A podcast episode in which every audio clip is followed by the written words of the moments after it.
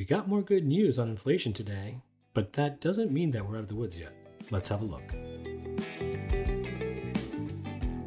Welcome to the Daily Drill, everyone. Your quick peek into the housing news of the day. I'm Paul Lopez, Senior Vice President at the National Association of Home Builders, and today is Thursday, January 12th. Yesterday, we reported how more and more experts are seeing signs that inflation is easing, and today's Consumer Price Index numbers bear them out. Inflation closed 2022 with a 6.5% annualized reading, this according to the U.S. Bureau of Labor Statistics. Inflation peaked at 9.1% back in June of 2022. I asked NAHB Chief Economist Rob Dietz what this number means. Today's inflation report suggests we're near the end of rate hikes, and after a weak start for 2023, we should look for a home building led rebound for the economy later this year. Rob, do you think that these numbers will affect the way the Fed thinks in regards to how aggressive they move rates?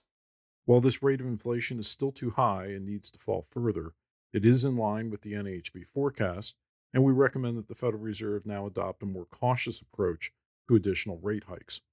Right now, the bond market is betting that the Fed will move slower in 2023 than forecast.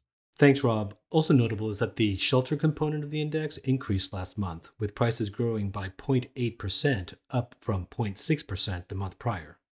But as Dietz mentioned, signals indicate housing costs have peaked and should start moderating meaningfully in CPI data by the summer and into the second half of the year. That's it for today, everyone. I'll be back again tomorrow. If you're enjoying this podcast, please be sure to subscribe. And, and, if you're enjoying this podcast and not a member of your local home builders association yet, what are you waiting for? We need you. I'm Paul Lopez. Thanks for listening.